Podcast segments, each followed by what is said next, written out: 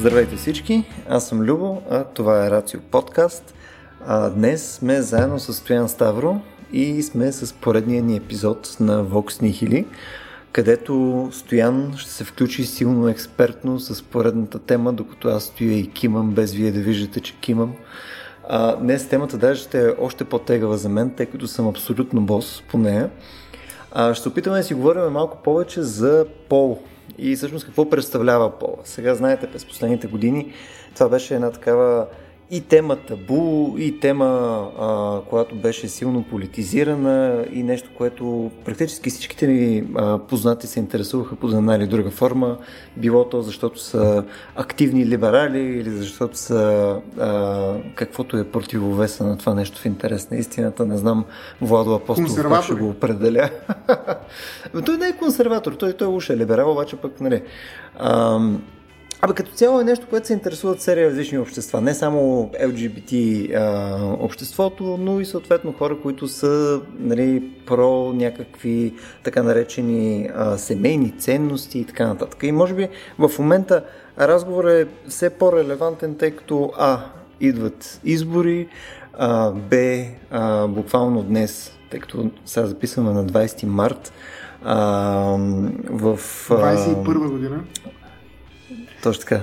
Да, ще ще е яко, ако имаме епизод, който планираме година напред. Това ще е доста по-скоро впечатляващо за нашата административна способност. Mm. А, но да, в смисъл в момента на 20 а, имаше едно обявяване, което е от а, президента на Турция, Ердоган, а, че всъщност а, Турция се е оттегля от Истанбулската конвенция. Отново Истанбулската конвенция е нещо, което беше също силно политизирано, също а, с а, нали, някакво сериозно препокриване с въпроса за половете и за серия други неща. Било то интерпретация на текстове на различни езици, било то а, а, някакъв политическо-етичен контекст и така нататък. Та, а, с целият този преамбил, на мен всъщност целта ми е днес да се опитаме да стигнем състоян може би през някакви конкретни примери, може би през някакъв такъв малко по-свободен разговор на лаик с някой, който се е занимавал с това нещо една идея повече, да видим всъщност на къде отива този разговор, без да си скачаме по вежите за неща. И стояне, тук mm. искам да фанем да, да, да го подхванем от някъде. А, може би ще е най-интересно да зачекнем какво е пол с някакъв пример или с нещо, откъдето да, да, да е малко по-персонално а, цялото нещо като разговор. Да не започваме с дефиниции, както обикновено обичам. Да. Ами няма проблем, ще го направим. Ние си говорихме, че има един така доста известен човек в а, тази област, ако говорим за транс сексуалност нали, и смяна на пола, където нали, най-вече се поставят въпросите какво всъщност представлява пола, за да го сменим. И това е Томас Бийти, първият в света бременен мъж, както се казва в повече новини, включително и на български язик има много такива, а, който обаче след като сменя пола си, чисто юридически, запазва своята матка, т.е. способността си да ражда деца. И вече с новия си пол, в качеството си на мъж, транссексуален мъж, нали, той е бил жена, Томас Бийти променя пола си, официално, юридически, превръща се в а, мъж и като мъж сключва брак с друга жена. Но нали, в това семейство има две матки, така да се каже. И той решава да износи три, три, представи си, т.е. това е толкова известен, поредни деца, mm. в качеството си обаче на мъж. Запазил своята матка за всеки случай някак. И той поради тази причина, това се случва в САЩ, разбира се, не знам защо, разбира се, но някакси такава сензационна новина не може да ни идва от САЩ. Да. А, да. Така ми дойде някакси.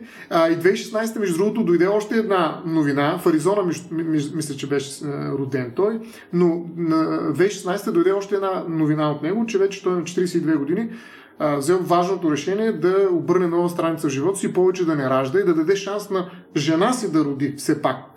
А, макар, че тъй като в това семейство няма сперматозоиди, така грубо казано, това ще стане с инвитро процедура, т.е. с някакъв донор, но все пак акта на раждане, който определяш за майчинството със сигурност, да бъде извършен този път не от мъжа в семейството, а от жената, така както някакси му се пада на това семейство. Така че той е, може би, наистина звездата в а, това отношение. Нали?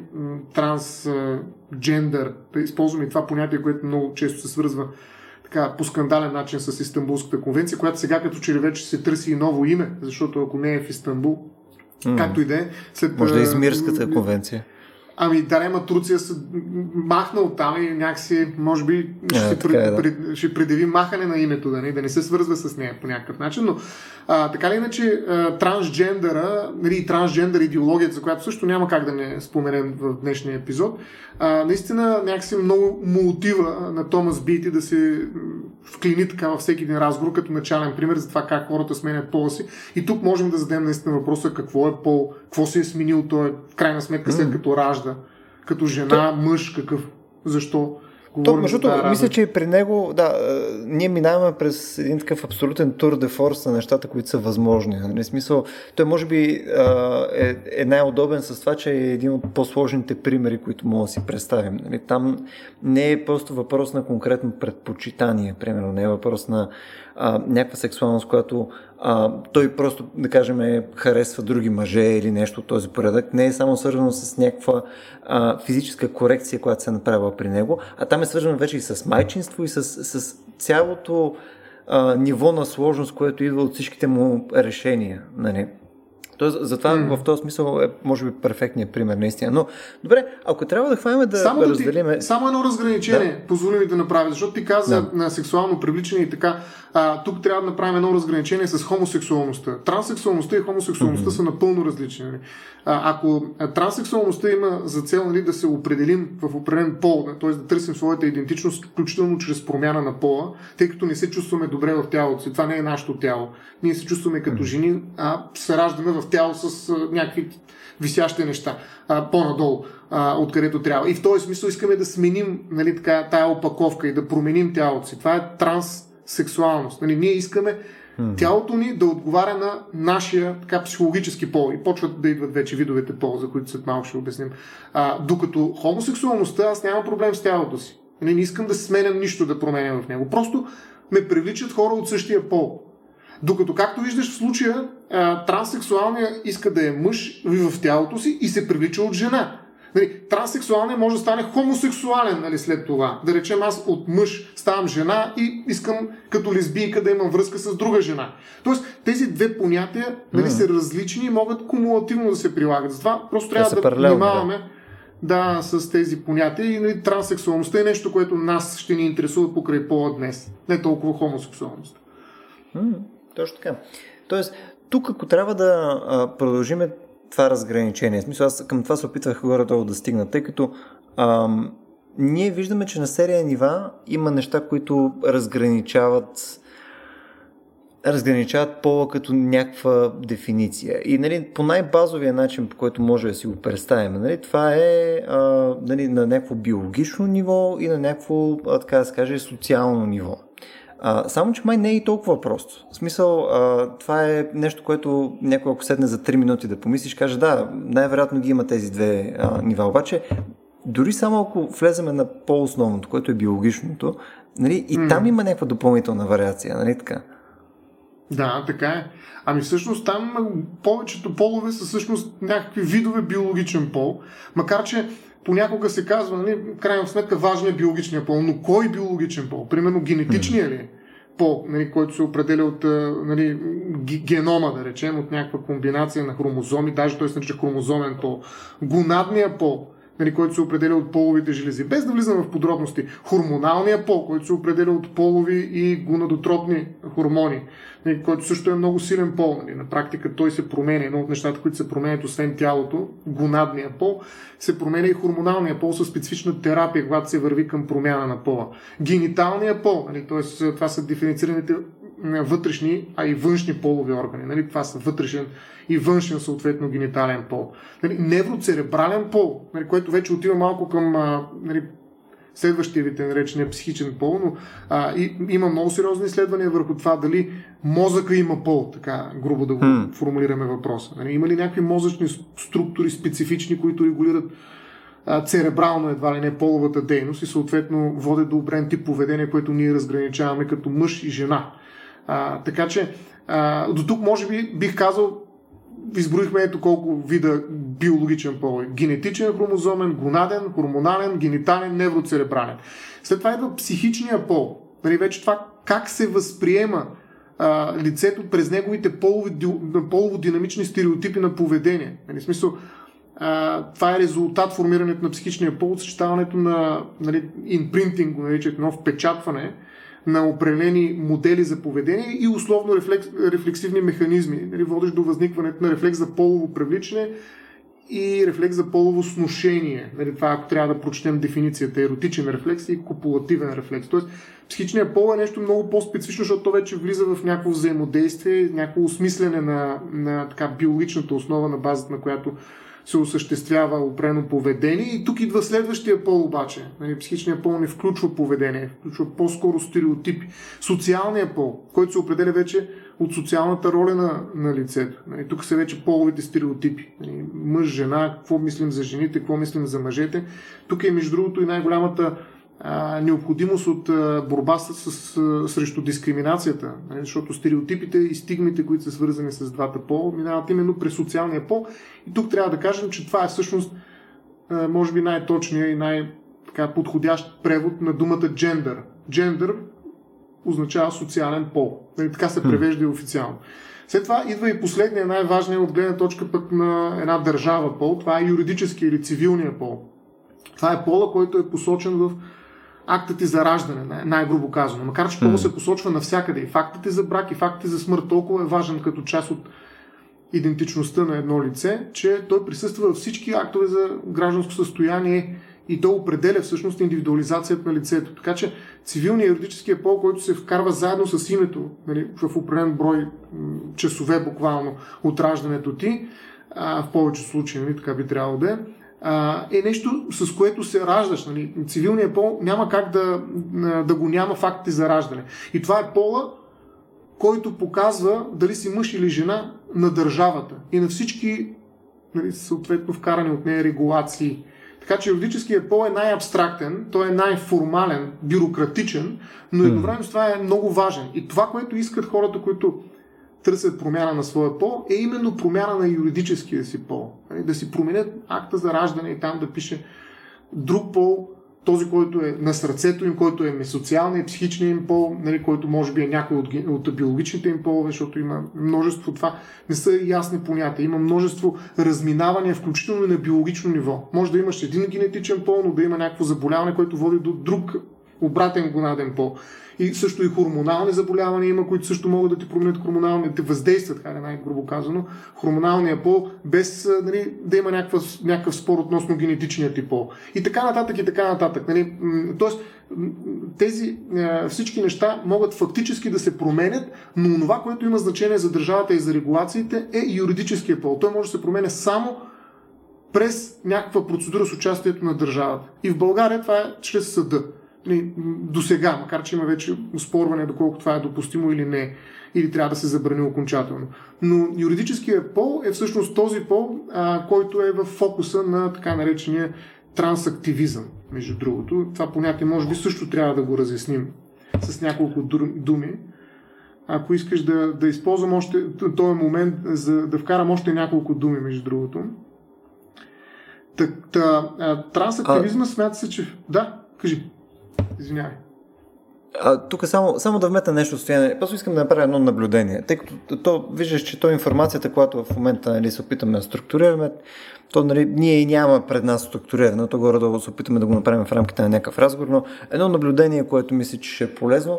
Ам, сега конкретно, когато говорим за това, което държавата вижда нали, като, като полове, то в крайна сметка държавата се опитва да по някакъв начин по-скоро да кодифицира а, това, което е виждането на обществото а, за как трябва да изглеждат половете изобщо. В смисъл, то, то не описва тези неща, които ти описваш до момента, а по-скоро какво иска, не е смисъл, как ние виждаме изобщо а, половете като общество и, и че има някаква двоичност. Тоест, ние през последните хикс години назад сме приели, че има мъже и жени, знаеки, че има мъже и жени, Нали, съответно, държавата отива и казва, гледайте сега, има мъже и жени и това, е, това ще имаш на паспорта.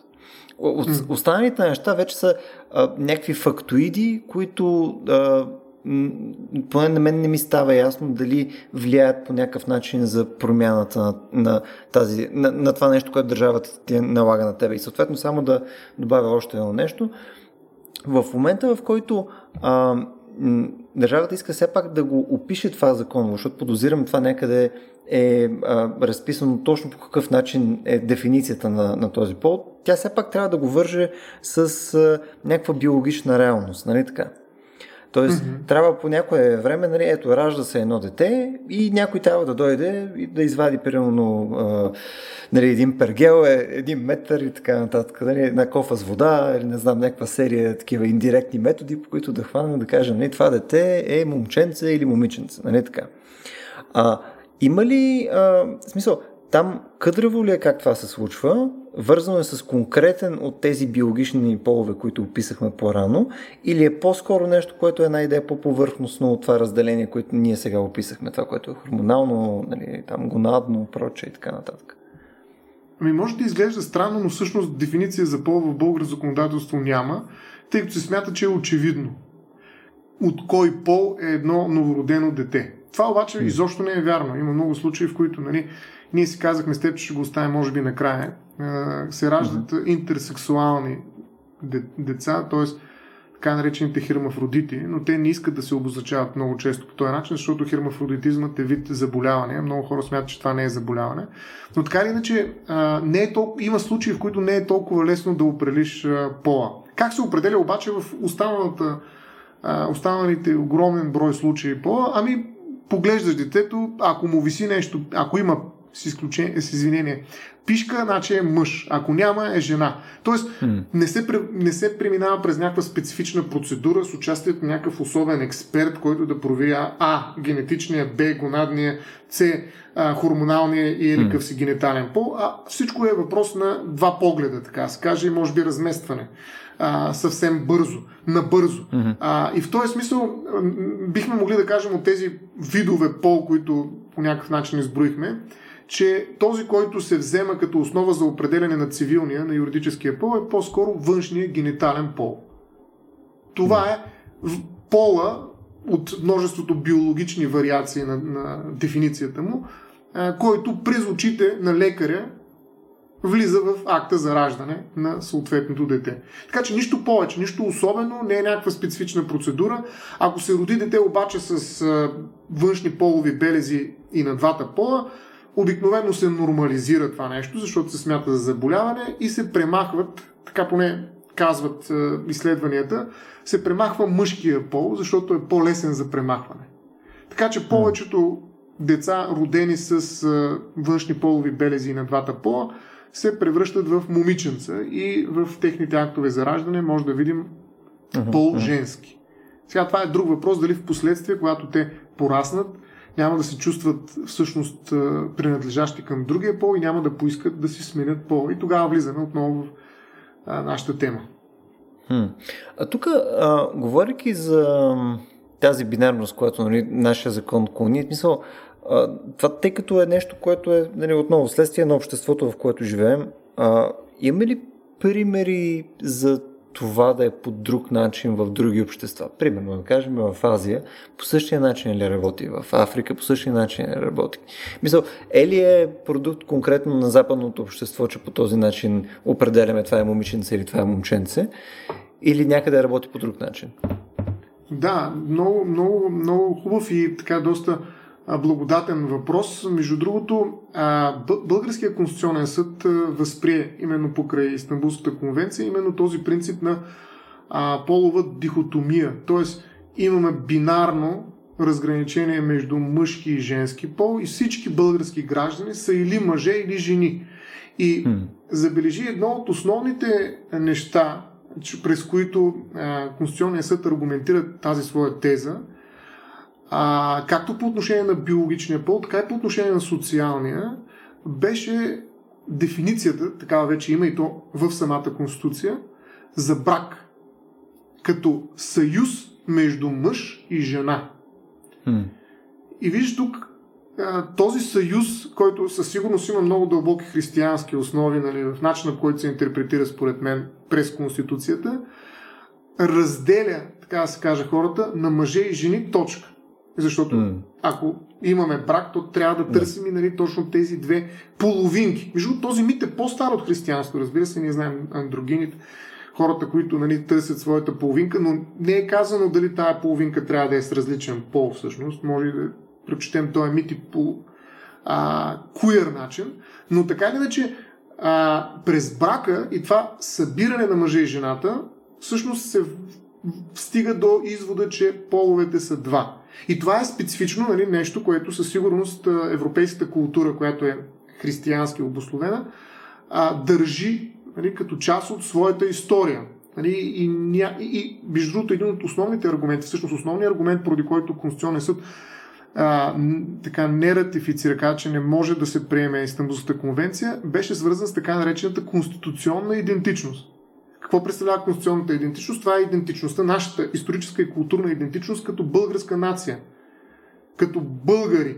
Нали, българите не, разли... не, не правят разлика, освен мъже, жени. Други полове няма. Това казва всъщност а, Конституционния съд, най-грубо казано.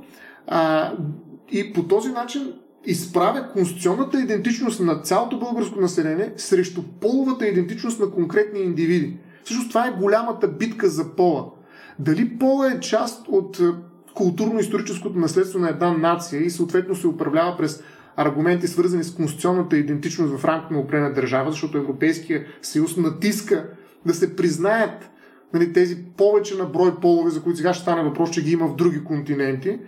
А, а от друга страна има държави, сред които и България, които се противопоставят и казват, а, хубаво, вие може да го искате, но в България такова нещо 140 години, откакто има конституционализъм, а, никога не се е случвало, пък и преди това не сме виждали подобни джендър идеологии, mm. в които искате вие да сложите а, и да по някакъв начин инкорпорирате в нашата правна система. И затова ние отказваме да ги приемем. Това е въпросният аргумент за конституционна идентичност. Държавата, обществото казва не на проблемите в половата идентичност на конкретни индивиди. Затова тук се сблъскват правата на отделно лице срещу една общност. Проблемът е много сериозен. И в общи линии въпросът е, чи е пола. Дали полът е на лицето и аз мога да го управлявам, uh-huh. някакъв особен менеджмент, включително да променям пола си и така нататък. Може да се откажа от пол, примерно, а, или да направя някакви други разпоредителни действия, включително с пола си. Или всъщност пола е нещо, говорим тук за социалния пол, за, извиняваме, за юридическия пол, за цивилния пол. А, или то е нещо, което е изцяло а, въпрос на регулация от страна на държавата с оглед на нейните културно-исторически традиции. Така че, а, наистина, много е важен културният контекст, в който говорим за пола. И точно такъв е разговорът, който, що не е точно разговор, е монолог. Защото Конституционен съд дава тълкуване, което всички останали трябва да възприемат mm. и точка. Но има и особени мнения, което превръща до някъде в квази диалог, нали, наистина това решение на Конституционен съд и може би всеки, е, който има любопит, проявява любопитство, е добре да види особените мнения. Изключително добре написани, няколко особени мнения. А, но така Те са, извиня, ще прекъсвам стояне. Да. А, само, тъй като приема аз не съм запознат нали, в, в детайл с работата на Конституционния съд, мисъл, тук само искам да те питам, защото на мен ми е интересно. Нали, а, как работи ти особени мнения са ти от конкретни съдии, които съответно а, коментират? Които не са съгласни. Мисъл? Да. Ага, тоест, те, се, те, те правят някакви такива аргументирани констатации, които са върху нали, това нещо и, и те ами- могат ами... евентуално в последствие да са база за някакво допълнително спорване на това нещо или са просто свободно висящи в нищото мнение. Да, ами доста е любопитен и също въпроса за статута на особените мнения. Особените мнения всъщност са а, мотивите, поради които опрени съди не се съгласяват с решението на мнозинството. Нали, в крайна сметка решението на Конституционния съд, както mm. и повечето решения на колективни органи, не се взимат с единодушие, а се взимат с мнозинство. И това мнозинство ограничава някакви така альтернативни гледни точки, т.е. хора, които не са съгласни с мнозинството и те пишат особени мнения. Като те могат да ги мотивират и да са убедителни в такава степен, че ако вие четете след основното решение особените мнения, те да ви са по-на сърце, така да се каже. Вие да кажете, uh-huh. правилно, това мнозинство как не е видяло пък нали, този аргумент, защо го е пропуснало и така нататък. Има изключително добри, пак казвам, решението за Истанбулската конвенция става въпрос, но да не го казвам сега точно с номери, година и дата. винаги може да се намери, а ние ще го поставим като линк, но така или иначе а, в особените мнения има много добри аргументи срещу позицията на мнозинството, която приема нали, въпросната джендър идеология като натрапена на българската национална идентичност и поради това изважда аргумент за конституционна идентичност, което блокира, така да се каже, тази конвенция за да се прилага в България, макар че конвенцията, трябва да кажем, разбира се, се отнася до различни форми на насилие спрямо жените. Тоест, много любопитно и това е един от, примерно, айде да го свържа с особените мнения, един от аргументите в особените мнения за това, че Конституционният съд не се е изпълнил добре задачата е, че всъщност е влязъл в една политика, нещо, което и ти каза, в една политическа всъщност ситуация и е започнал да говори за нещо друго, различно от това, което е предмет на Истанбулската конвенция. Но самия Конституционен съд казва, че всъщност а, има, е вътрешно противоречива Истанбулската конвенция и тя всъщност преследва цели, които не е обявила официално. А какви сте цели? Ами да наложи, наложи една нова джендър идеология, която е опасна за културно-историческите традиции и на българския в частност народ. И така че борбата е за нещо, което всъщност го няма, ама го има в Истанбулската конвенция и точно заради това разговора, да, разговор за Истанбулската конвенция става много опасен. Защото ти докато говориш за едно, се оказва, че всъщност говориш за друго, за трето, за четвърто и нещата излизат извън контрол, особено като се има предвид емоционалността, с която хората бранят такива дефиниции за пол, за мъж, жена, защото това не е само брака. Mm-hmm. Майчинството, а, нали, всяк, всякакви происход, отношения, какво ли още не е свързано с това. Ще, ще говорим и за спорта, нали, пола в спорта също mm. е много важен. Но а, така или иначе, а, ти ме попита дали в други култури има и а, ситуация, не, система от полове, различна от този бинаризъм, така да го наречем, мъж-жена. Ами има, разбира се, само две, два примера ще дам. Единият е за третия пол в Индия, който се нарича хижра и който всъщност до някъде се приближава до, хетеро, до а, хермафродитите и е трети пол, нали? нещо, което също влезе в диалога с който искаше го види какво mm. представлява и така, да не го обяснявам надълго и широко, но а, той влезе като думичка третия пол и в а, нали, битката за и против Истанбулската конвенция. Но по-интересната всъщност система от полове е тази, която е, може да намерим в Индонезия. Малко по-подробно ще кажа за нея. Това са петте пола в Индонезия, а, като тази система включва освен мъжа и жената и още три пола. Един е бисо, така, пол, който а, всъщност това са лица родени с хермафродитизъм, но също така и мъже, които в последствие са премахнали мъжки, мъжките си гениталии. Това е някакъв особен парапол, защото стои над останалите и притежава особена религиозна и ритуална функция. Той е изключително важен, тъй като с него се свързва плодородието и постигането на определен резултат а, от страна на общността. Така че това е един много специфичен, много почитан пол. Виждаш, че е свързан с хермафродитизма. А, между другото, хермафродитите наистина извън Европа има много култури, които ги третират по привилегирован начин, вместо да ги дискриминират и бързо да режат единия, за да може всичко да се нормализира и нещата да влезат в а, бинарната структура, нали, да, която Европа, да речем, защото говорим за нея повече, а, харесва. Но освен този по-бисо има и чалабай. Нали? Това е лице, което е родено биологично като мъж, но живее като жена. Това се всъщност транс жена. Нали? Това вече е форма на транссексуалност, за която нали, ние говорим промяна на пола. А, това е псевдожена, е наричат още някой. И чалалай, който пък е обратната ситуация. Лице, което анатомично е жена, но се държи и живее като мъж, нали, псевдомъж. Тоест виждаме, че а, Индонезия предлага една система от полове, които включва както хермафродитизма и до някъде трансджендаризма при мъжете, които обаче са си премахнали мъжките генитали, т.е. това е отново транссексуалност, но радикална, защото е свързана с някаква телесна модификация и двата форма на транс, двете форми на чист транссексу, чиста транссексуалност, нали, при която няма изискване за някаква а, интервенция спрямо тялото, просто живее при чала бай чалалай като жена или като мъж, макар че се е родила анатомично, биологично mm-hmm. като пол, другия пол. Така, а че, това при тях, да, изня... да. това, това при тях юридически също е обословено, така ли? Смисъл, това е са... културно. Културно. Ага. Културно е, нали, в факта за раждане на Индия или на Индонезия не съм сигурен, не бих могъл да кажа а, как, дали се пишат подобни полове. По-скоро това са а, социални полове. Нали, полове, които са установени като стереотипи на поведение в рамките mm. на, на тези общности. Но има и още по-радикално интерпретиране на пола, между другото. И това е превръщането му в спектър, в който има един плъзгач. Тоест, ние не сме аналогово, така да се каже, мъже или жени, а във всеки един човек има някакъв процент мъж и някакъв, някакъв процент жена. И съответно ние може да се дефинираме като пол 28 мъж, останалите 72 жена или пък 50 на 50.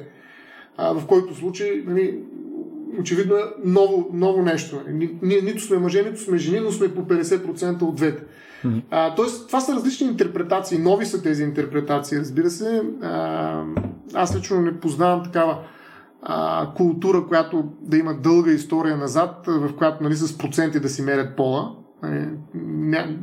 По-скоро е ново модерно явление, което между другото дразне много хора именно с такива по-традиционни възгледи за пола. И казва, бе, сега почнахме глупостта то като кръвното. Нали, даже аз съм се шегувал в а, една моя разработка, че всъщност ако пола е психологичен, т.е. е въпрос на изживяване, т.е. е субективно преживяване пола, докато спа аз се го губя този пол нали, mm-hmm. в неговата същност. И аз какъв съм докато спя? Мъж или жена съм докато спя, защото аз не преживявам себе си субективно, съзнателно в този период.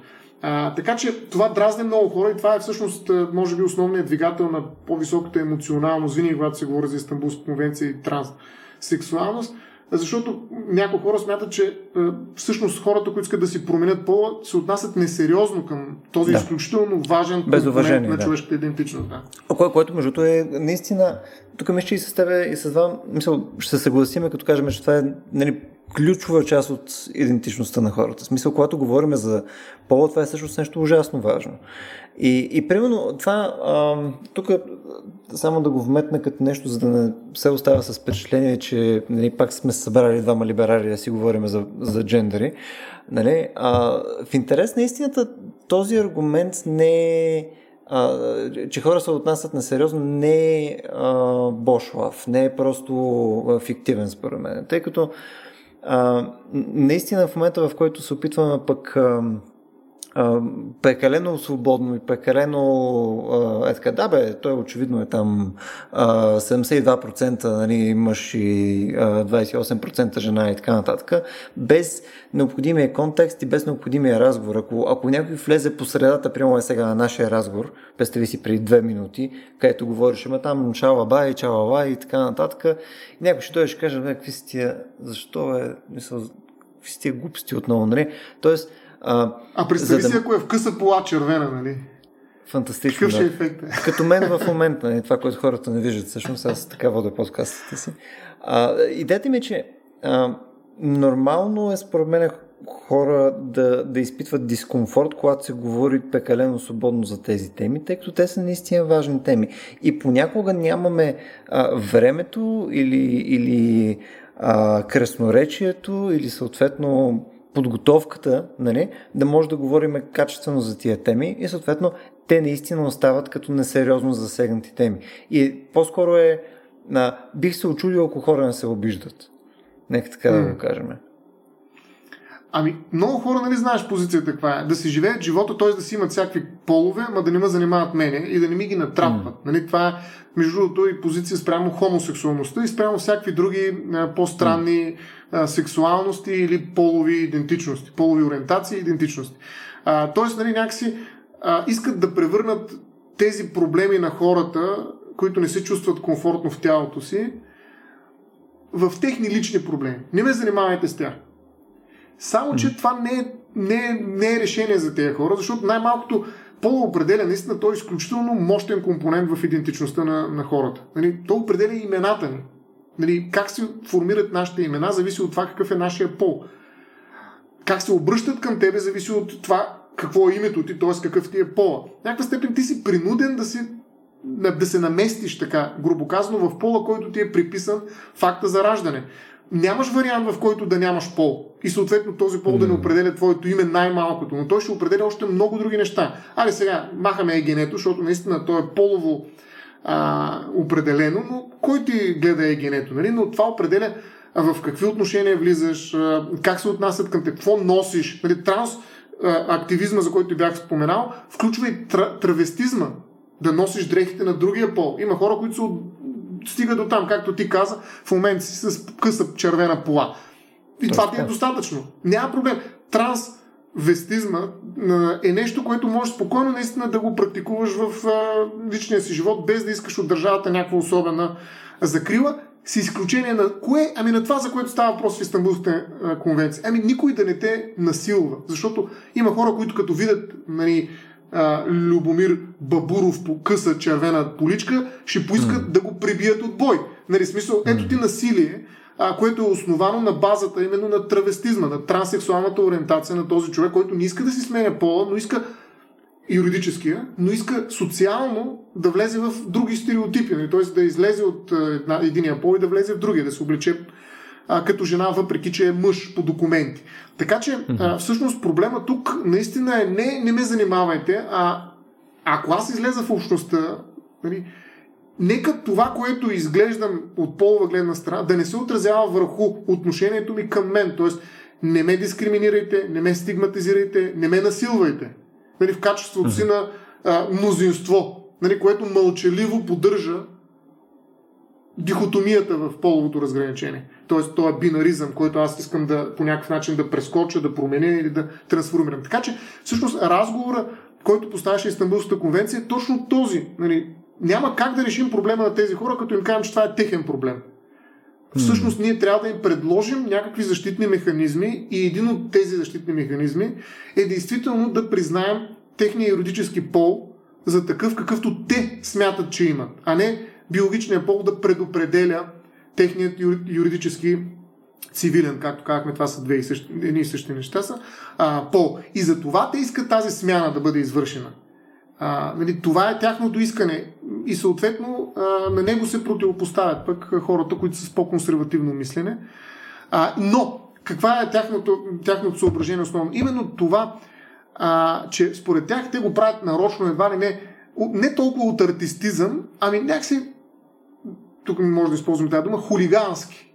Те правят провокация към мощността. Те, те ни провокират, искат да ни покажат, че изобщо не ми дреме за вашата културно-историческа исто, а, така, вашия културно-исторически разказ за пола а, на българите, аз искам да съм а, нали, по този начин да изгледам, нищо, че имам ето матка, а ще съм мъж и ще раждам деца. Нали, това е една провокация, която изглежда като хулиганско действие. Нещо, ти какво искаш да ми кажеш сега тук? Искаш, а, ай кажи го това на Левски. Затова ли се е борил Левски да освободи Ботев в България, нали? За да има такива като тебе, нали? Мъже, които да раждат деца. Български. Каквото и нещо. Нали? Как, как можем да, да го приемем това нещо? Тоест, те смятат, че това е някаква провокация. Някакъв акт, който ако не е арт, в най-добрия случай, е агресивен спрямо господстващата култура в нашето общество. А това не е така. А, смисъл, не съм сигурен, че това е единствения, а, е, единственото съображение. Мисля, подозирам, че има и друго, което може би е най-да е малко по-базово съображение, защото това е някаква форма на интелектуализиране на, на, проблема, който някой може да има с това.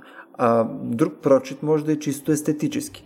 Нали, може вследствие на обществото, в което хората са израснали, поради серия а, нали, дали ще е някаква форма на сексизъм или там дали ще е някаква форма на а, конкретен тип естетика, на която са привикнали хората и така нататък. Те просто са отвъртени. В смисъл, те, те нямат обяснение защо са отвъртени, примерно, от, да кажем, двама мъже, които се целуват на пейка, но на, това, на тях им обръща червата, примерно. Те това е хомосексуализъм. Нали, да, примерно. В смисъл, или да, ме ме виждат по къса пола пред Софийския. Нали? Примерно.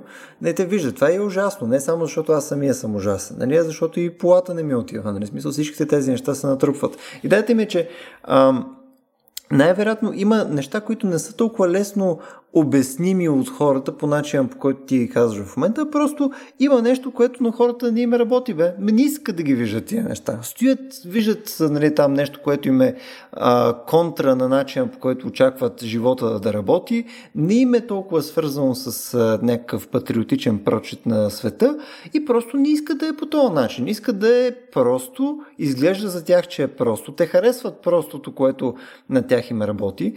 Ерго, нали, тук се случва, тук се случва някакъв ужас и съответно този ужас Нали, ако може хората да си го правят вкъщи. Защото аз си правя вкъщи нали, моята сексуалност, напълно окей, навън като изляза, да не виждам чуждата сексуалност по този начин, особено когато тя ми е естетически неудовлетворителна. Тоест това подозирам, че поне някаква част от това, което аз казвам в момента, подозирам, че е някакъв сериозен аргумент на хората на цяло. Просто не ги кефи. Всъщност да, точно така има и такъв компонент в а, насилието върху хора, които са с транссексуална а, активност, да го наречем, а, и той е свързан с погнусата. С това, че ти виждаш нещо, което не харесваш, нещо, което те отвръщава. Това са между най-често срещаните не, така, спонтанни реакции спрямо не, такива ситуации, в които виждаш примерно да речем певец, който е с дълга коса, изцяло като жена изглежда, обаче има брада. Нали, смисъл, това те отвръщава. Не можеш да го гледаш. Това не трябва да се пуска по телевизията. Нещо повече, то не трябва да присъства в никакво съдържание, което е насочено към деца. Това беше другата изключително чувствителна точка в Истанбулската конвенция. Именно как така ще преподаваме на децата, че всъщност освен мъже и жени, има и други, които са мъже, ама искат да станат жени и жени, които искат да станат мъже. Това няма ли да обърка психиката на децата, няма ли да ги а, отклони от, така да се каже, правата вяра на, на дихотомията а, в а, пола и съответно това да ги увреди. Нали, и ние трябва да прекъснем този разговор. Трябва да прекъснем всички поводи за този разговор. Тоест, не трябва да гледат по телевизията а, хора, които а, са с къси полички и бради. Ми извинявай, това трябва да, да, да, да се отвръщават от това. Нали? В смисъл, единствено по този начин може да го видят. Нали? Но не и да слушат песен, която е много хубава, те да го превърнат това нещо, което мъж ли е жена, не е ясно и затова става нещо, то. Нали? В езика mm. има освен мъжки да, и женски. да. Да, има и един трети род, нали, среден, то това нещо не трябва да се появява по телевизията, не трябва да го виждаме. И съответно то трябва да бъде изтикано нали, от нашите субективни отношения. Нали, то е просто е, нещо чудовищно, нещо различно. И ако го покажем, ще го покажем само за да го отречем. Mm. И, и една от формите на отричане, т.е. това така е, обословено от отвращението, обословено от отвращението насилие в някаква степен, бих могъл да кажа. А, има и такава реакция. Така че си прав напълно съгласявам с тебе с това, че а, на много базово ниво реагират много хора. Да, а идеята ми е тук, смисъл, всеки път, когато говорим, че някой реагира на някакво базово ниво, ние приемем, че това е лошо. И тук въпросът ми е хубаво, нали, да кажем, хората имат тази тенденция, нали, а, нали, отвръщава ги нещо. А, те нямат нали, някакво обяснение нали, защо е така, или ако имат, то обяснението идва след, самата, след самото отвращение, след самото а, нали, естетическо неудовлетворение от тази гледка или каквото и да е. Но в крайна сметка то е дошло. А, и това само по себе си, че тях не ги кефи това нещо, е ли е лошо нещо. В смисъл, а, е ли е нещо, което трябва да, да се справяш в себе си, или е нещо, което е просто някакво обстоятелство. А, идеята ми е, ам, примерно, аз не, не харесвам шапки. Ма просто не харесвам шапки. Не, понякога ми се налага да нося шапки като човек, който няма коса, ама като цяло не харесвам шапки. Е, сега минава един пич с една филцова, така, сеща с, нали, от тия, нали, един друг с един каскет, цено е в Peaky Fucking Blinders, нали, и съответно аз стоя и гледам и съм, защо? В смисъл, това просто не го понасям. И примерно, това е нещо, което аз винаги ще си нося. И въобще не ме интересува, нали, че а, хората могат да се обидат от това, че не ги харесвам с шапки. Аз ще продължавам да мразя шибани шапки. И оттам нататък, нали, това, че хора а, не харесват този тип естетика, нали, а, стига нали, отново нали, то, това да не води вече до някаква наистина агресия, да не води до нещо, което е а, може да уврежда или съответно да не гласуват против а, нали, а, даване на права на, на хора с а, такъв статут или примерно нали, мисля, по някакъв начин се опитват да ги сегрегират и прочее. Ако те просто не са окей okay с тях на някакво естетично ниво, това не е ли окей okay също? Ами, всъщност, не бих казал, че винаги, когато нещо е спонтанно, е лошо. По-скоро е много силно и много трудно се работи с тази реакция. Тоест, ако това наистина е такава вътрешна реакция, която е силно а, обословена от а, неща, които човек не разбира, той трудно може да говори и съответно да търси и регулации. Точно това се случва, когато трябва да говорим за Истанбулската конвенция. Ние просто не можем да говорим, защото а, разговора е иззет от нашите емоции, които са по-силни от а, разговора. А, но да, смисъл човек може да спре, нали, смисъл само до това да каже не приемам това, не смятам, че това е правилно, но обикновено не спира, именно поради тази дълбочина на реакцията, mm. неговата емоционална реакция. За него става на живот и смърт някакси. А, това е част от неговата културна идентичност, нали? национална идентичност, конституционна идентичност. И ние казваме, просто такива хора не трябва, затова не трябва да, да допускаме да съществуват сред нас. А, затова, примерно, знаем една от най-важните линии, по които Путин чисто идеологически атакува, идеологически атакува Европа. Гейропа. Нали, макар, че не е за транссексуализма, тук е за хомосексуализма, но пак през тази слабост на Европа да устоява своята културно-историческа полова идентичност, всъщност се атакува нейното настояще и се казва, вижте какво се случи. Едно време какви хора и мъже и жени има, сега само гейове. Нали, смисъл в тая Европа, какво се случи? Нали? И почва един разказ за това как има регрес. Нали, нещо се променило до неузнаваемост, те пороци са, са, са дегенерирали до, до някакви полове, които човек не може да различи мъж ли е, жена ли е, с брада, а пък с дълга коса, с грим, какво е това нещо. Така че а, този разказ много трудно може да стигне до това, абе това е моето мнение, аз не ги приемам. Още повече, mm-hmm. че а, тези хора искат и повече права понякога. А, тоест, те искат след това да могат да, ста, да сключат брак. Хората, които са се променили пола. Дори да не го искат, нали, хората започват да си го представят, да казват, добре, ти сега се смени пола, следващата, следващата година нали, ще поискаш да сключваш брак с а, хора, mm. каквито, които имат пол, идентичен с този, с който ти си се родил. Ние сме ти променили пол, сега ще искаш да сключиш брак с хора от същия пол, с който се родил на практика.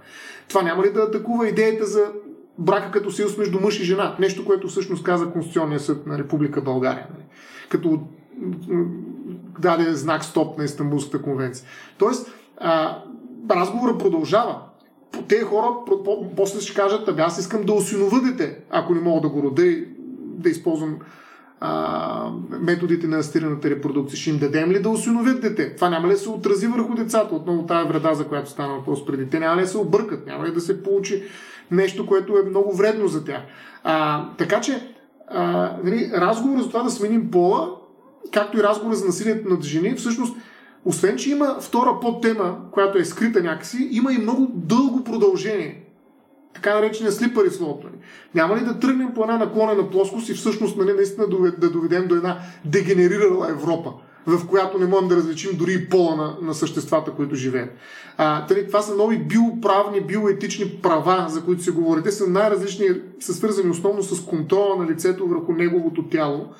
Нали, са свързани включително и с различни телесни модификации, използване на технологиите, включително за асистираната репродукция и така нататък. И така нататък но тази група от права, които лесно могат да бъдат завъртяни около една ситуация на транссексуалност, а, всъщност води до един много по-сериозен отпор. И се казва, ние сега ще им дадем това, но след това ще стане страшно. И затова дайте да спрем на време нещата. Дайте да сложим точката тогава, когато можем. След това ще ни е трудно или невъзможно. И затова тези хора на практика не могат да спрат до там, докъдето ти предлагаш. Да кажат, абе, mm. чисто естетически това е грозно, т.е. тази брада и с къса пола всъщност изобщо не ми харесва, няма да гледам този канал, отивам на другия. Няма да стане. Плюс това хората, които пък с бради и с къси полички, искат а, да се отнасят като, към тях като към човешки същества, т.е. с достоинство, с уважение, с равенство mm. и така нататък. Шокиращо, да. Да, да, като очаквам. Шокиращо ще кажа. Но, но хората, които не ги харесват и изпитват отвращение към тях, представи това е работодателят ти, как би могъл да, да даде това, което ти искаш като очакване, ако той е в стереотипа си на това, че поводът са два и всичко останало е перверзия, нали, някаква провокация на хулигани полови, които също са дегенерати нали, в нашата култура и трябва да бъдат заличени. Или най-малкото бъдат отблъснати.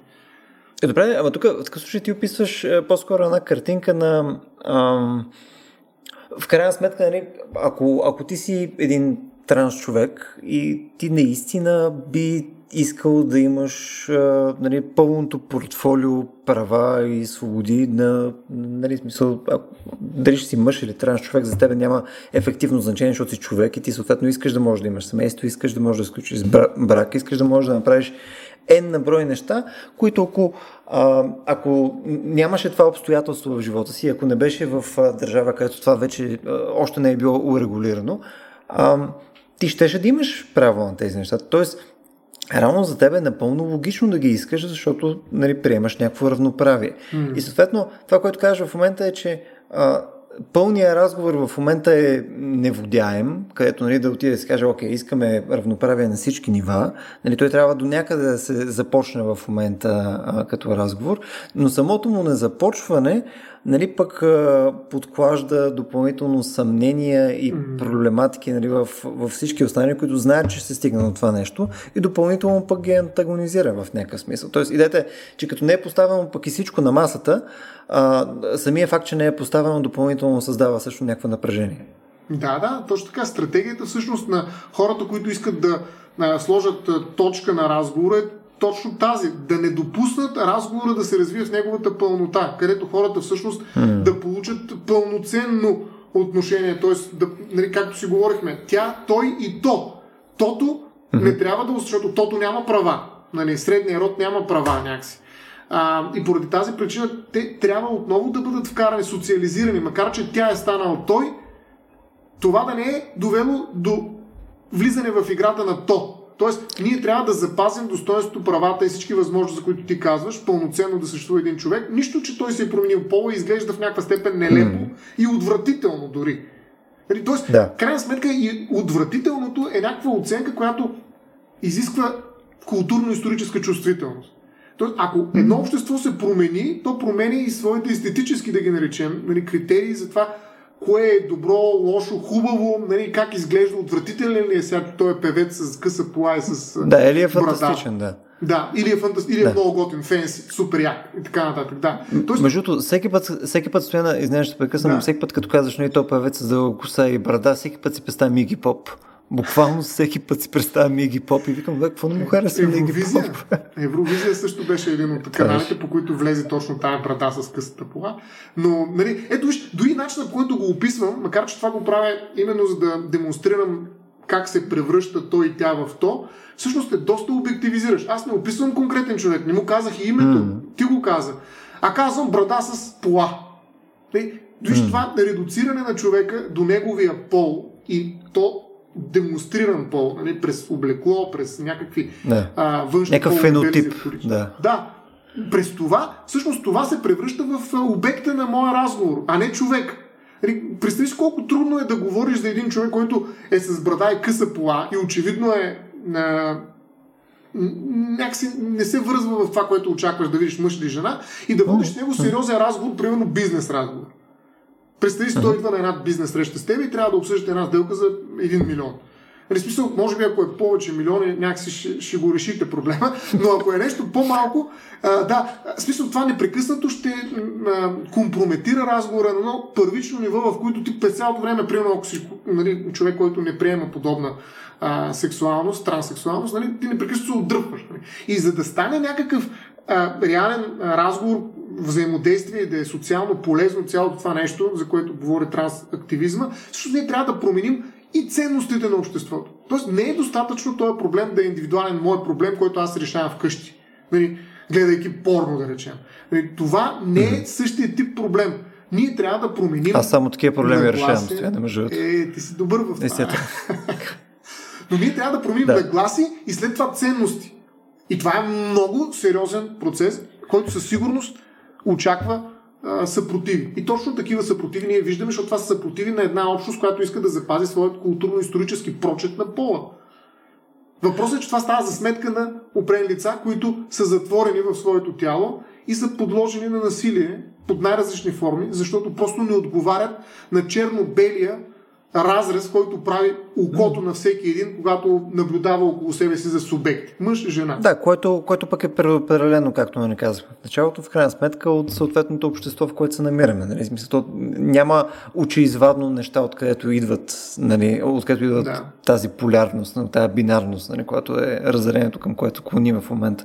Добре, искам само да се върнем малко към практичната част, нали, българската част, нали, където ам, в крайна сметка аз утре, да кажем, искам си сменя пола. Отивам и физически искам да го направя. Ако искам просто физически да, си, да го направя, нали, отивам, нали, искам да имам вагина. А, ако искам да го направя това, има ли пречка пред мене чисто а, юридически да го направя? Мога ли да отида да платя на а, към хирург, който да извърши тази процедура или съответно това не е узаконено така, че да мога да направя само тази част, без да ме пишат по документи, вече съм жена и така нататък. Мога ли да направя това нещо? Законно ли? Да, това е гениталният пол, да го наречем, нали, да. от тези условно, които ги изброихме. Всъщност, много трудно, защото се смята, че това представлява телесна повреда. Тя причинява обикновено детеродна неспособност и тази телесна повреда е наказуема от нашия наказателен кодекс. Тоест, всеки един лекар, който дойде и ти отреже оная мъжка работа, дето ти е достоинството, нали, между другото, колко е опитно мъжкото достоинство. Е, ако ти махнат мъжкото достоинство, изчезва ли достоинството? Това се връщаме назад. Не, продължавам напред. А, лекаря рискува много с това да му повдигнат на обвинение за средна, тежка телесна повреда, въпреки, че има твоето съгласие. Защото при телесната повреда е без значение съгласието, имам предвид, за да се квалифицира като такова престъпление. Иначе при наказанието ще се отчете съгласието на пострадалия, че той го е поискал даже, не просто е бил съгласен.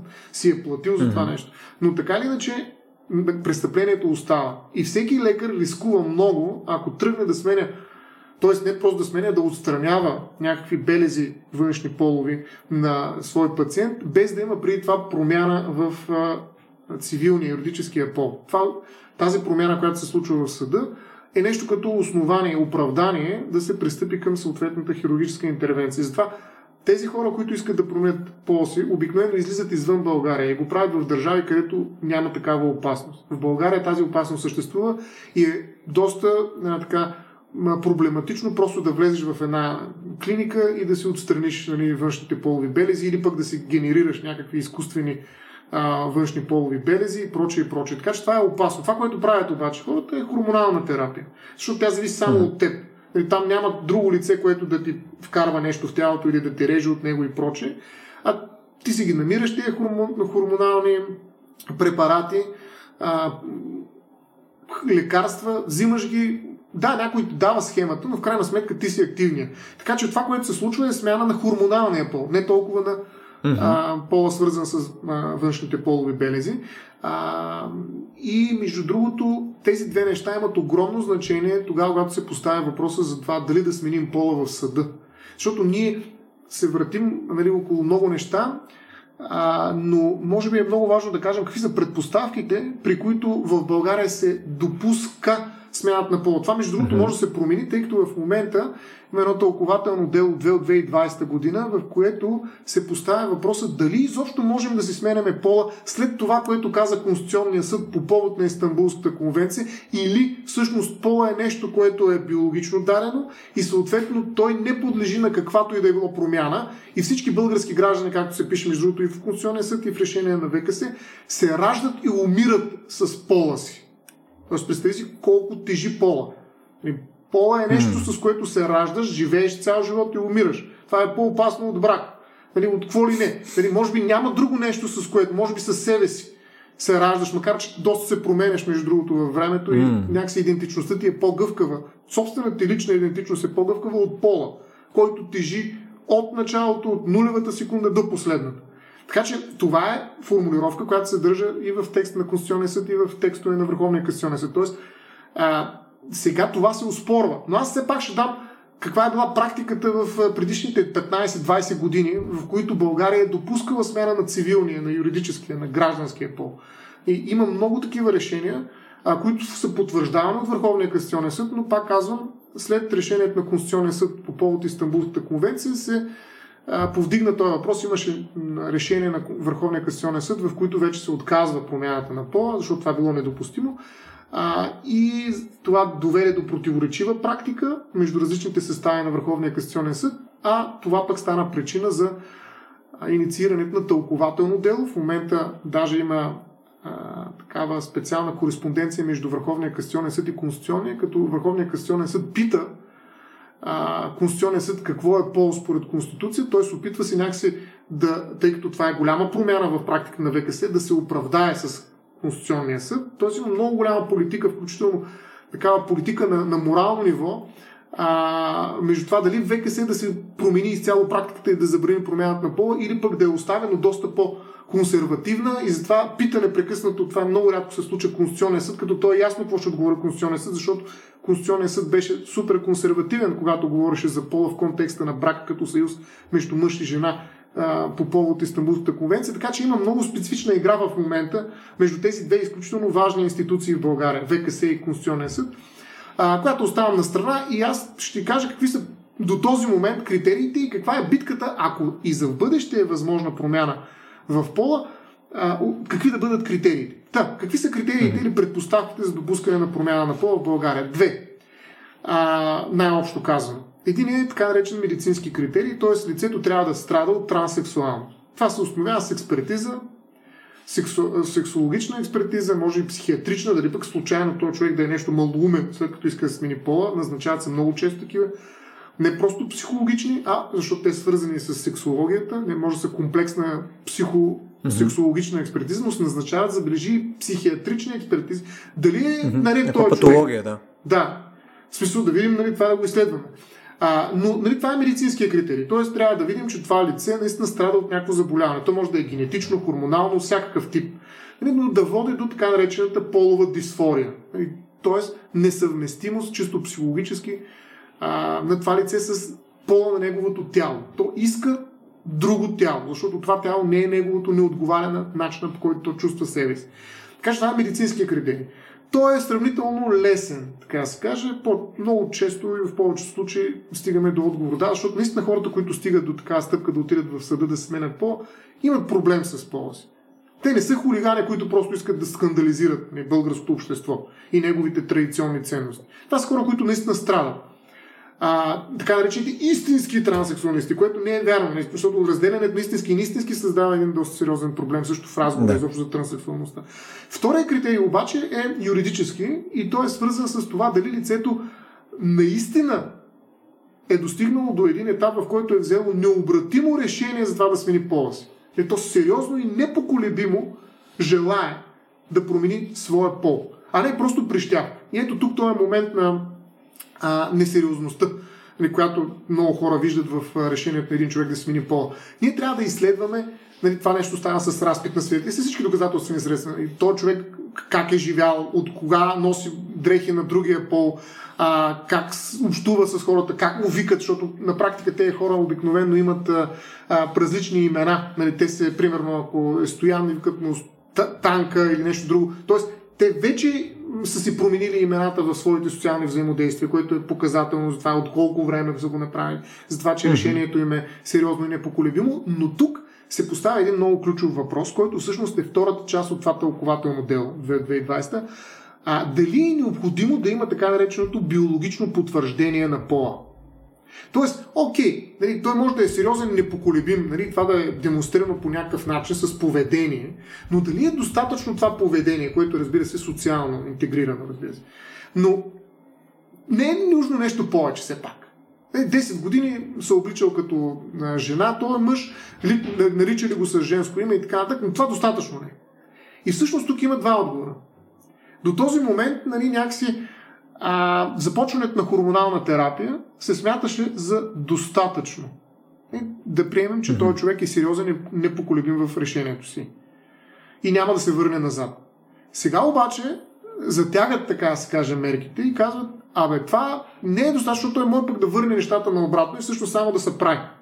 И тук да не излъжи това цялата работа да е един цирк, който след това той да използва срещу нас. И всъщност ние да се изложим. Сменили сме пола, след това той отива и се отново става жена, обаче има мъжки документи нали, и прочие лични документи, то всъщност тая работа за смяната на пола има единствено то си законово основание в закона за българските лични документи, където в една разпоредба е казано, че ако човек се смени пола, трябва в 30-дневен срок да отиде да смени личните документи. Само, че хората, които сега в момента инициираха тълкователно дело, казва, бе, това не се отнася за българските граждани, само за чужденците. Защото там ачик ачик е казано, че при смяна на пола трябва да отидеш да смениш личните документи, което означава, че можеш да смениш пола. А те питат в момента а, и, и, и разсъждават върху въпроса, може ли да смениш пола? Нали, първият въпрос. Нали, така че mm-hmm. те се опитват да интерпретират консервативно. Така, нали, този закон всъщност се казва закон за а, българските лични документи. Нали? Но не, то не става просто за българите, за чужденците е тази разпоредба специално. Тоест опитват се виждаш, да прочитат дяла Евангелието, нали? само и само да изключат и да кажат не, защото това означава, че няма да отговарят на втория въпрос. Но ако успеят да победят всъщност хората, които смятат, че по може да се сменя в България, включително на базата на такива разпоредби, включително и в Закона за защита от дискриминация има една разпоредба, която казва, че трябва да не се допуска дискриминация по отношение на лица, които са си променили пола, т.е. признака пол включва и промяна на. Така че има основания чисто практик, такива конкретни в законите на българското а, право, а, за, смя... за да приемем, че може да се сменя пол. Но втория въпрос идва. Добре, може да сменим. При какви предпоставки? Няма уредба. България няма законодателно. Те неща, които аз ти казвам за медицинския и за юридическия критерий, всъщност са изведени от практиката на Върховния касационен съд и на по-долните съдилища в предишните 15-20 години. Та, сега вече казват биологичното потвърждение на пола, което показва, че решението на лицето е а, сериозно и непоколебимо, не е достатъчно да стигне до започване на хормонална терапия, а трябва да мине този етап в хормоналната терапия, след който промяната на пола става необратима. Нещо повече. Някой смята, че хормоналната терапия не е достатъчно, дори и тогава, когато е минала тая точка на необратимост, каквото и да значи това, със сигурност ще се назначава mm-hmm. някаква експертиза там, защото съда няма как да има тези специални познания, за да разбере кога точно е мината тая точка, нали, специално в хормоналната терапия, но някой смята, че това не е достатъчно, а е необходимо да е извършена и телесна модификация. Т.е. да са отстранени по необратим начин. Ето, Томас нямаше е да, да мине. Да, което е, да, което е доста рисково. И, и става едно а, параграф 22. Нали, за да смениш пола, трябва да си направиш е, операция, обаче за да си направиш операция, трябва да смениш пола. Което на практика би означавало, че отговаряйки по този, на втория, по този начин на втория въпрос, ние отговаряме по различен начин на първия. Казваме, всъщност не е допустима промяна на пола. Да, да, точно. Докато не се промени законодателство. Да. Тук, тук имам горе към М19 въпроса.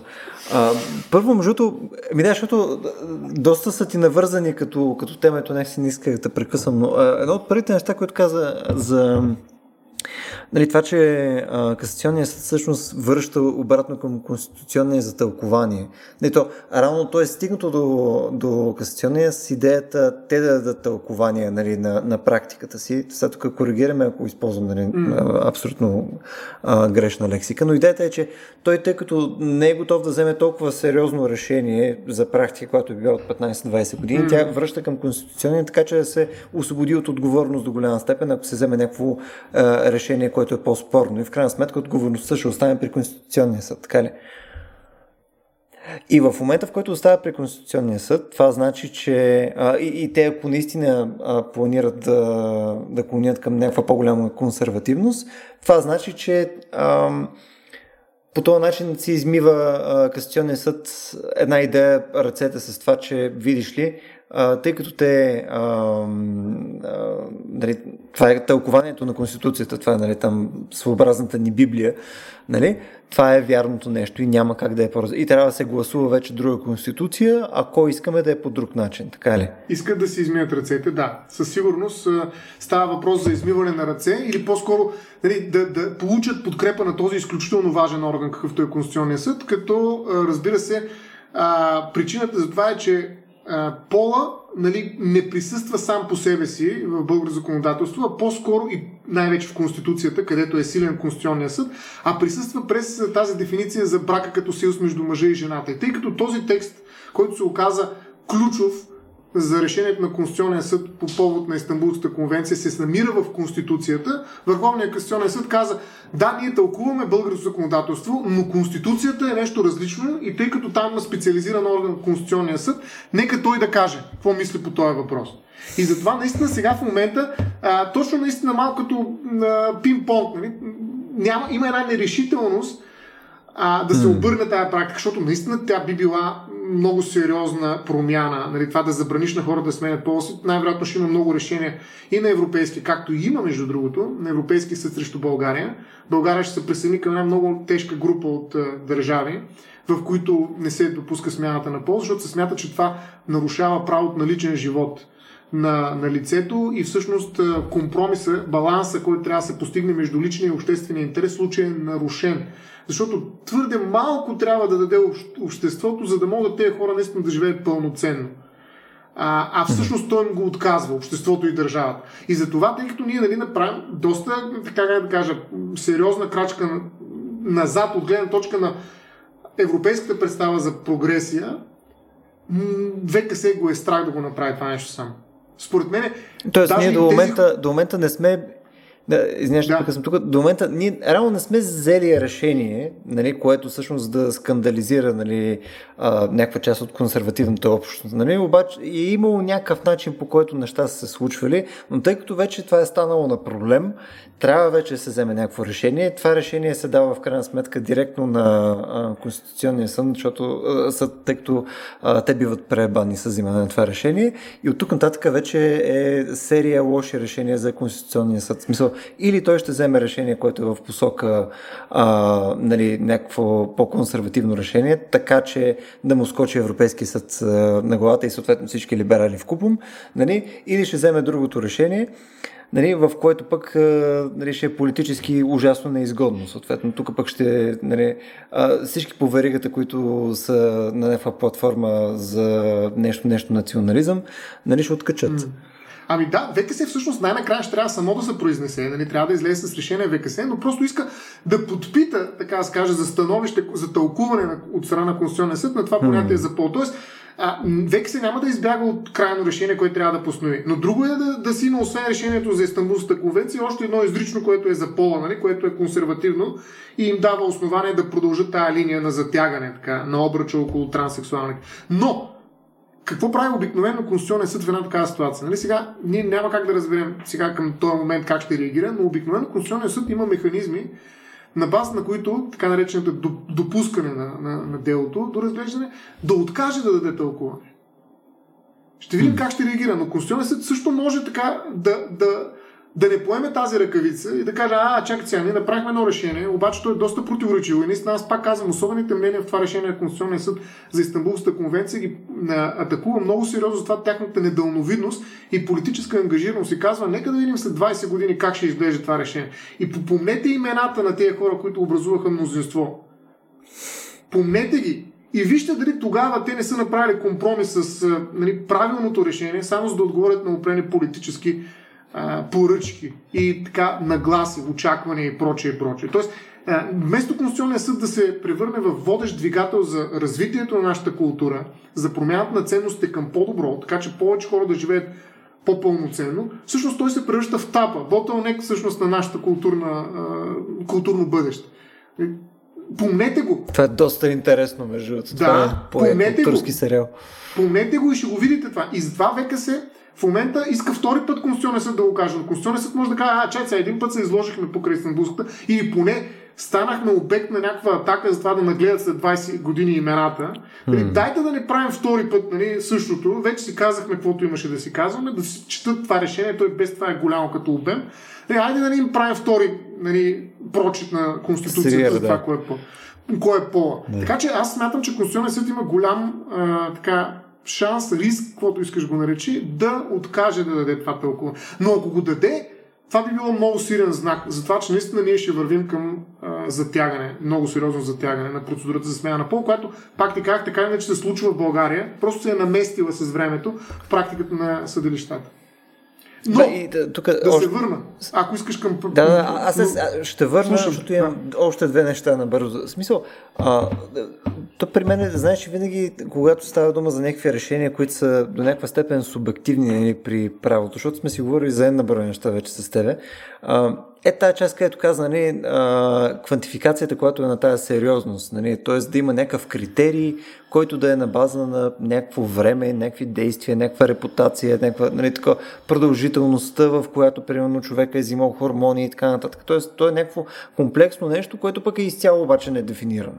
Смисъл, те, са, те, те са някакви фактори. Всяко едно от тези неща е фактор, но няма идея каква тежест има и нямаме а, някакви рамки, след които да кажем, ето, ако той се е наричал не Стоян, а Таня в продължение на 10 години, ако той е взимал, да кажем, минимум една година а, хормони, ако той съответно а, се облича с а, флорални рокли вече в последните 5 години минимум, нали, има фотографски материал, докато той е на Витушка, нали, ето тези неща са нали, неизменно го правят нали, това, което той иска да е и това го води сериозен.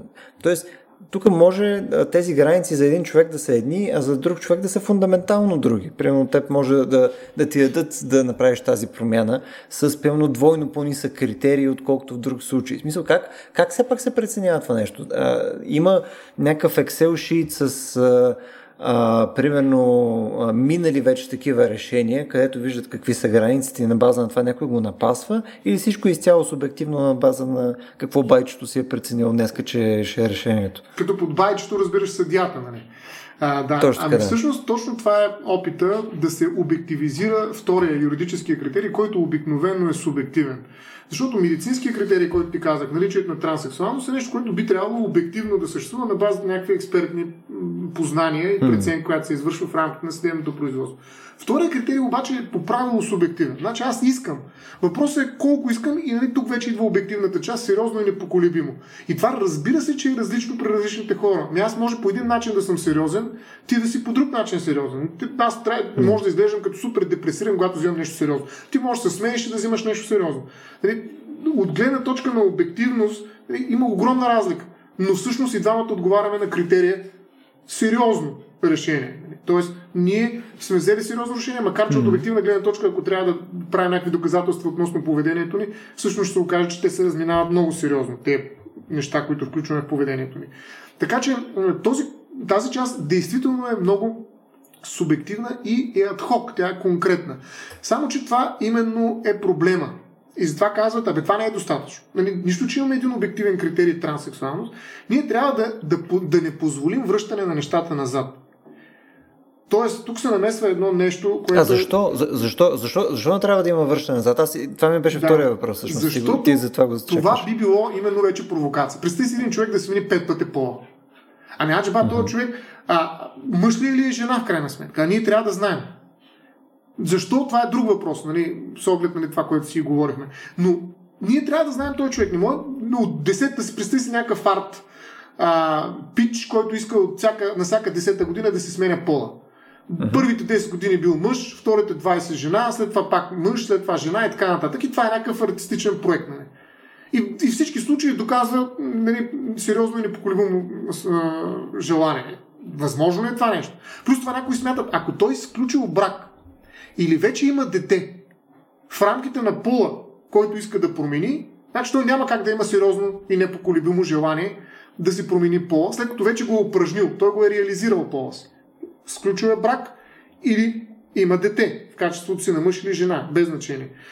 Това всъщност какво значение има за него от сериозно непоколебимо желание на 30 години да смени пола?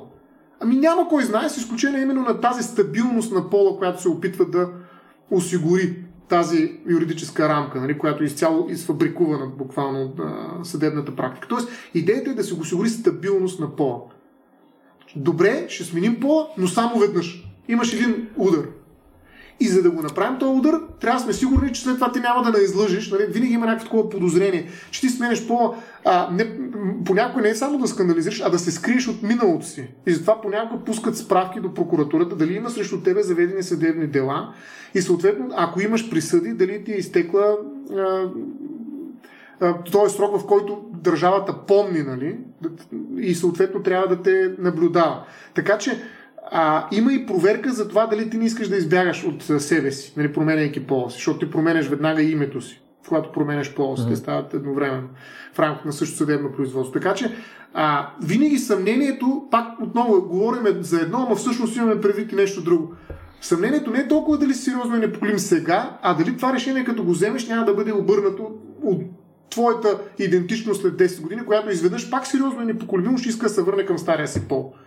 И с това ние трябва да осигурим изключителна стабилност на пола, защото той ще взриви, ако нали, наистина е динамичен толкова често се сменя, ще взриви социалните отношения. И за това нали, има ли- това изискване. А има ли нещо друго, което работи по този начин? В смисъл, има ли нещо друго в правото, което нали, нямаме опция да променим повече от един път? Ами брака е работил така. Ти знаеш много добре. Брака не е могъл да се, да, да се прекрати. Нали, развода е една битка, М. която е продължила дълго Да. време. За да можеш да включиш втори брак, ма колко, три брака. Така че браковете също се броят, като принципа е да е един. Нали. А, Мгм. нали, той е свързан с пола, виждаш. Така че този разговор, който тогава се е водил и то е изключително стървено, нали, знаем а, Той каква е била битката за развода. Да, продължава сега за пола. И затова, нали, това е особено мнение, което ти казах с дигнатия пръст. Нали. След 20 години вижте тогава имената им, нали, които бяха М. срещу развода. Нали, сега ще видите те срещу смяната на пола. Имам само едно последно нещо, което искам да, да, да, да зачекнем, защото подозирам, че там може да а, излезе нещо интересно. Нямам идея да е. А, То е по-скоро. Нали, тук постоянно говорим за, за промяна на пола, за нали, каква е идентичността ти в момента и така нататък. А, нали, има ли вариант, в който ние можем да кажем, или съответно, изобщо някой мисли ли е в посоката някой да, да твърди, аз нямам пол, аз не съм мъж. Да. Мисъл, е, не, че не съм мъж, а съм жена, или не, че не съм мъж, а съм, нали, там, whatever, а че просто нямам, да, да, аз не, не участвам в тази игра. Точно. В смисъл, и- има ли подобно изобщо заявление, където Има. някой е направил някъде, където каже, аз няма да играя. Точно така. Има хора, които а, нали, отново, както казват, това е другия вариант на плъзгача, който казва с проценти мъж-жена. Другите казват, аз пък изобщо не искам да има и плъзгач дори. Не просто не искам да съм мъж или жена, или жена, а искам да съм мъж и жена, но изобщо не искам да играя вашата игра на мъж и жена. Нали, аз, примерно, както не искам да, да играя някаква друга игра и си отделям в един някакво пространство и си живее а, мишите, примерно, и казват, а мишите, ние няма да правим тези неща и ще се живеем в отделни пространства по наши правила и така нататък. Нудистите го правят и много други нали, общности и ние можем да се отделим и в един момент да живеем в едно общество, което е полово неутрално се нарича нали, това нещо. Тоест, ние не приемаме пола за важен в нашите отношения. Сега, дали това е обаче възможно е един много сериозен въпрос, защото пола в крайна сметка е нали, някакси репродуктивния а, механизъм, чрез който една общност се възпроизвежда. Плюс това, наистина, той е изключително силно въздейства върху нашето поведение, особено хормоните. Ти беше ми казал, че си чел някаква книга, която е свързана с това колко голямо и силно е въздействието на хормоните върху поведението Точно на човека. Да. Сексуалните хормони със сигурност са изключително мощен фактор за поведението на хората. И наистина, както храненето и секса, нали, а, са ключови за, за, за една социална динамика. Нали, пола по някакъв начин е свързан с секса. Дори да махнеш понятието за пол, ние ще трябва да имаме нещо, през което да говорим и да правим секс. М, Пола е това нещо. Това е начинът по който ние се различаваме, за да правим секс. Нали? Но той е биологично предопределен по много биологични начини. И в този смисъл аз трудно си представям една общност, която да съществува като общност, която е полово неутрална. Тоест, по-скоро половата неутралност е избор на конкретен индивид в рамките на една полово-утрална общност. Нали, един човек казва, добре, не ме занимавайте. Не, че не искам да играя вашата игра, но не ме занимавайте а, в моя личен живот или пък в а, колкото се може по-малка степен ме занимавайте с пола. Нещо повече в моите лични документи, моля ви се не отразявайте какъв пол имам аз. Не, сега, това е много сериозно искане, което почти никъде не е било удовлетворено. Нали? С изключение на случаите с така наречените хермафродити. Защото при тях те са всъщност от двата пола, нали? поне гонадно, хормонално или най-общо казано биологически, имат биологически наченки така, или основи на двата пола и съответно това обесилва двата пола. Те са толкова силни, нали, мъжки и женски, че не може да кажем кой да е, и затова се обесилват. И това обесилване води до възникване именно на една полова неутрално, полово неутрална идентичност. А, нещо повече, тъй като хермафродитизма и интерсексуалността не е нещо, което изведнъж ми се случва на 20 или на 30 години, а е нещо, с което човек се ражда се поставя огромния въпрос какво да правим, когато се роди едно дете с два пола външни. Нали? Казахме си, че окото е това, mm. което в крайна сметка а, преценява какъв е пола, който трябва да бъде вписан в факта за раждане. Mm. Окото на Това ще те питам точно като го казано, да. Да. И той вижда, това око вижда двата пола всъщност. И сега трябва да напише нещо факта за раждане. Факта за раждане не мога да напише мъж наклонена черта жена. Нали, смисъл, няма такъв вариант. Не мога и да оставя празно нещо, трябва да напиша се пак, иначе това акт за раждане няма да е пълен. И какво да направим? Ами какво да направим? Какво се е случвало в България, примерно до 90-те години? Нормализираме тялото на този хермафродит, защото това е заболяване и ние трябва да го излекуваме. За да го излекуваме, тук вече нещата стават по-сериозни и погледът става доста по-фокусиран, чисто технически и дори експертно. Наблюдаваме, изследваме това дете, разбираме кой пол е водещ. И съответно го фаворизираме, като отстраняваме другия, който е по-близнак, който обаче нали, не е, няма бъдеще. И съответно ще тегли назад това тяло и затова трябва да го отстраним буквално като някакво заболяване. Нали, няма смисъл от втори пол, който да паразитира върху тази идентичност, която не искаме да, позволи, да, да, да избои нали, в рамките на, на бинарността на пола в обществото по отношение на конкретното дете. Така че ние нормализираме, като отстраняваме единия пол. И съответно записваме този, който е оцелял. И единия побеждава. Обаче, mm, както ти казах... само един, като да, шотландски боец малко. Точно така. А, и, а, както ти казах, обаче много хора след това, като пораснат, тръгват да съдят държавата за това, че през различни лечебни заведения са били нормализирани по начин, който не е изгоден за тях, защото те се чувстват от другия пол, той, който е бил премахнат. Изгубения пол. Носталгия по пола, който никой не си бил, но всъщност mm. се родил с него. А, така че в а, една такава ситуация всъщност не е ясно дали трябва да обвиним държавата, която е осигурила съответните медицински условия да се случи тази операция и е класифицирала това състояние на детето като заболяване, или трябва да обвиним родителите, които в крайна сметка може би са взели решението за това да кажат да или не на тази операция по нормализиране. Това е Ето, не ли в крайна сметка по-скоро законовата рамка, защото ако, ако ти по, по дефолт нямаш опцията си в тая позиция междинка, нали, примерно ако я наречем по този начин, те реално лекарите и легислативно ти нямаш опция реално да останеш на това място. Съответно трябва да бъде взето решение. Тоест те не са нито родителите в случая, нито а, медицинското лице, което взима решението на място. Те просто нямат избор, освен да вземат някакво решение, което е в едната или другата посока. Така... Тоест пак е държавата виновна, а не хората, които изпълняват а, назначението. В крайна сметка, да. В крайна сметка държавата ги поставя в ситуация, в която те трябва да избират.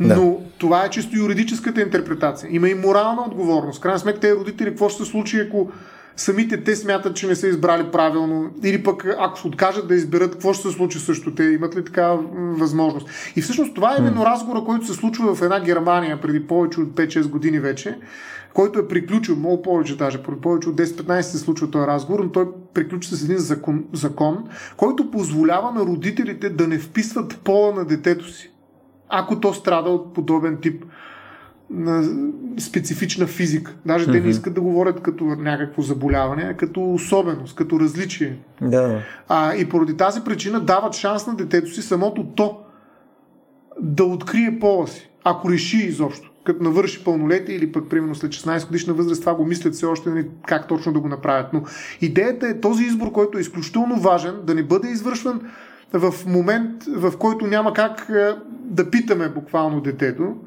и той да бъде извършен на базата на някакво решение на специалисти и родители в една рамка, която държавата поставя незнайно защо.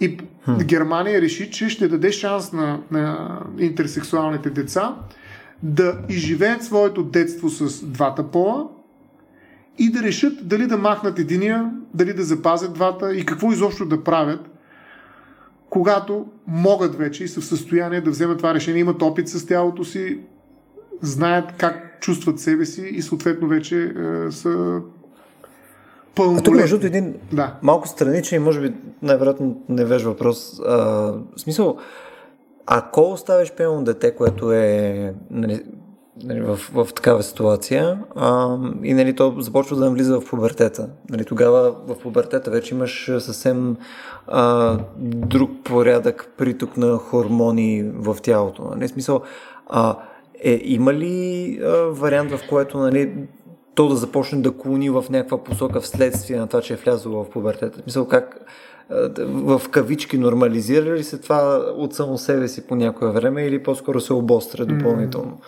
Много, много Имаш въпроси. идея? Много, тук има много въпроси и, и има много сериозни дебати. Имам идея, защото нали, тези дебати са водени по един изключително подробен, изключително, така как да кажа, сериозен, ангажиран начин, за разлика от, бих казал, нашите дебати по Истанбулската конвенция, имам преди дебата в Германия, където нали, дебата е бил много сериозен за това как се възпитава пол. Добре, ние ще оставим това дете, Ама родителите mm-hmm. нямат ли ангажимент все пак да го възпитат в нещо? Включително Да. и по повод на някакви полово предопределени поведения, стереотипи и прочее. про- Как ще го обличат това дете най-малко?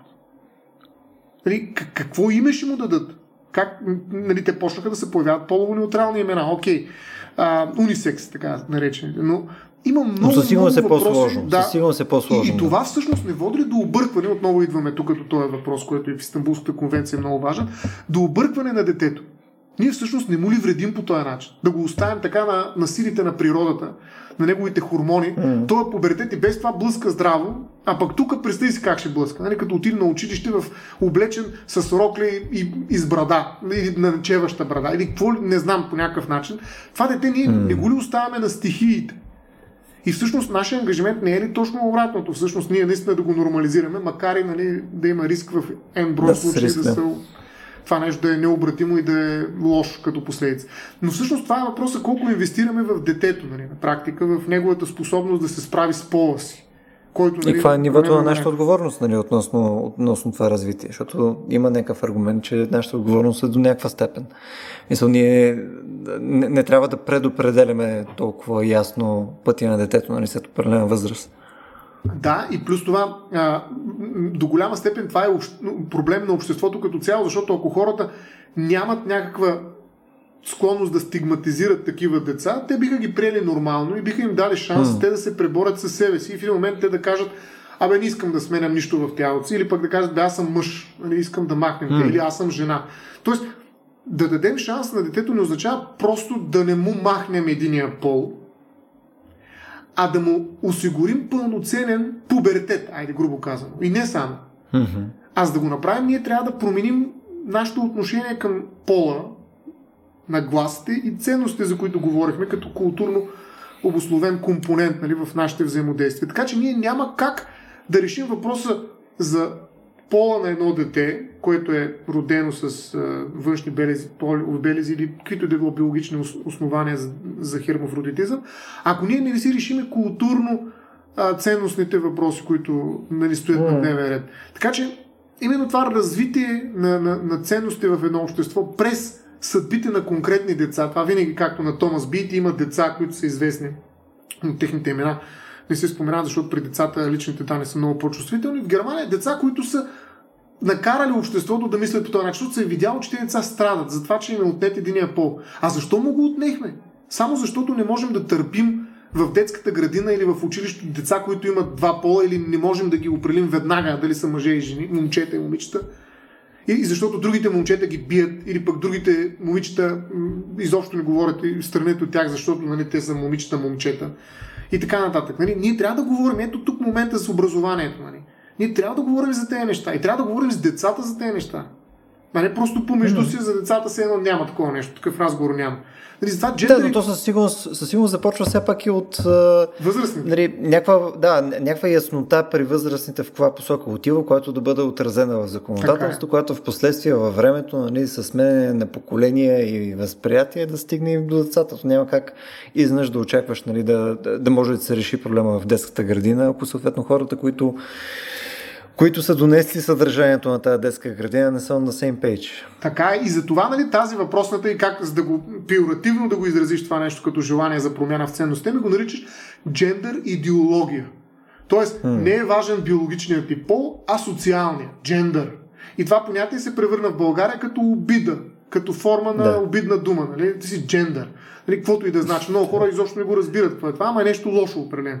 А всъщност идеята е, битката е за субективния свят на конкретни деца буквално и на конкретни хора, които се опитват да намерят себе си в тялото си и не откриват себе си там. И искат нещо да променят в тялото. М. Сега, доколко това е сериозно, как и защо, кога да го допуснем, това е разговор много важен. Но първият mm. много важен разговор е да кажем, че тези хора имат право да търсят себе си и включително да променят пола си. Обаче много хора казват не на това нещо. И всъщност те казват не, не просто на този конкретен човек, това е според мен много голямата, големия залог тук в този разговор, те казват не на нещо друго, което отново изведнъж се появява някакси, джендър идеология. Mm-hmm.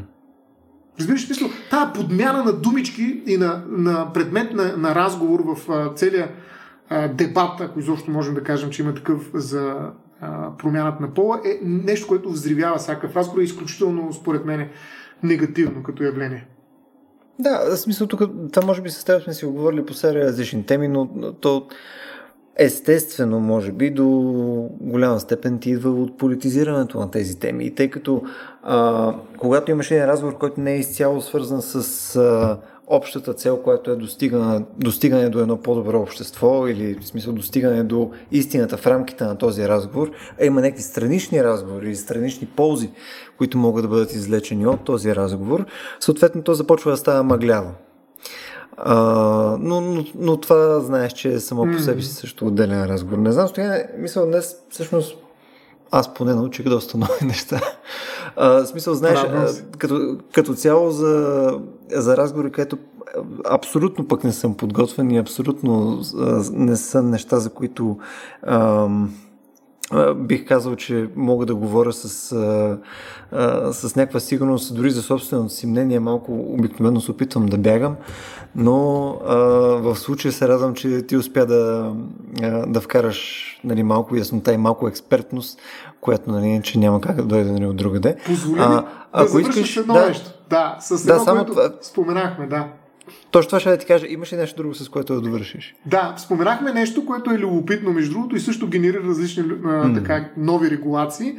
Само го споделяме така като любопитен факт, знаете ли, че, за да приключим нашия разговор днес. Той е свързан с mm-hmm. транс а, сексуалните хора, които са спортисти.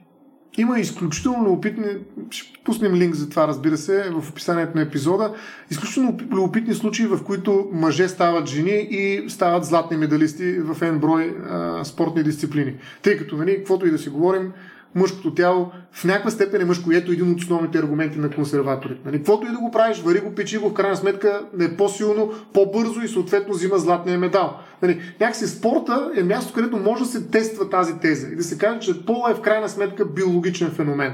Нали? Но все пак той човек е в крайна сметка биологичен феномен, но ние държим повече на неговата социална част. Нали? Така, достоинството, правата, справедливостта и хиляда други неща, които не са биологични. Така че няма значение, но в спорта а, все повече спортове биват удрени, така да се каже, именно от този проблем. Нали, идват едни променили пола си лица, които всъщност се състезават с а, по-слабия пол, хайде да го наречем така. Макар, че жените пък са по-силни в някакъв друг спорт, може би, и виж, може би как колко сексистски прозвуча, но а, казва се, че между 10 и 30% са по-добри постиженията на мъжете като тези проценти са най-високи в силовите и скоростните спортове. Така че... Ето при, при равни условия 10 до 30% в съревнователни спортове нали? е скандално високо. Да. Тук... да.